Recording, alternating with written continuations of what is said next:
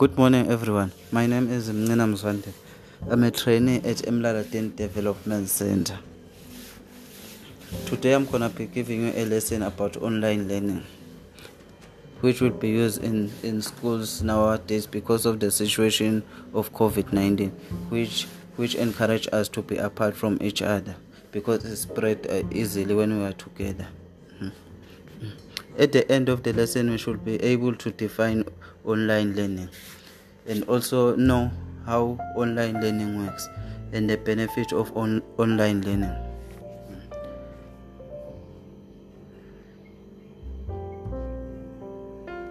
Online learning what is online learning? Online learning is a is education that takes place over the internet is often referred to as e-learning among other terms. However, online learning is just one type of distance learning the umbrella term for any learning that takes place across distance and not in the traditional classroom. How how online learning works. In in years past, instructors had to create their virtual classroom from scratch, which was diffi- was difficult and often led to poor results. Today, an entire industry has emerged to do this for us. Course management system, software, a software that utilized by just about all colleges today. CMS allow instructors to design and deliver their course within a flexible framework that include a number of different tools to enable learning and communication to occur. CMS stands for Course Management System, by the way. The benefit of online learning. It is convenience. It is 24 hour access from any online computer and it accommodates busy schedules. Online learning enhance learning.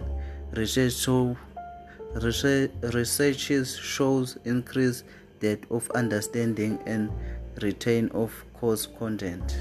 Hmm. Online learning is leveling, it increases the leveling of the playing field. Students can take more time to think and reflect before communicating. Mm. It also increases interaction.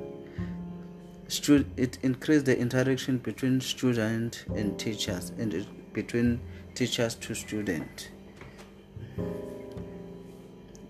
It also increases innovative teaching, student-centered approaches, increase variety and creative creativity of learning activities address different learning styles. Hmm. It also improve administration, time to examine student work more thoroughly, ability to document and record online interaction. It also maximize physical resources,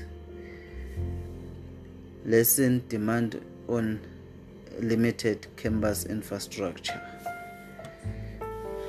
It also outreach more students at different in different places at the same time. I hope you you, you gain something from my lesson. Thank you for listening to my lesson. Goodbye. See you next time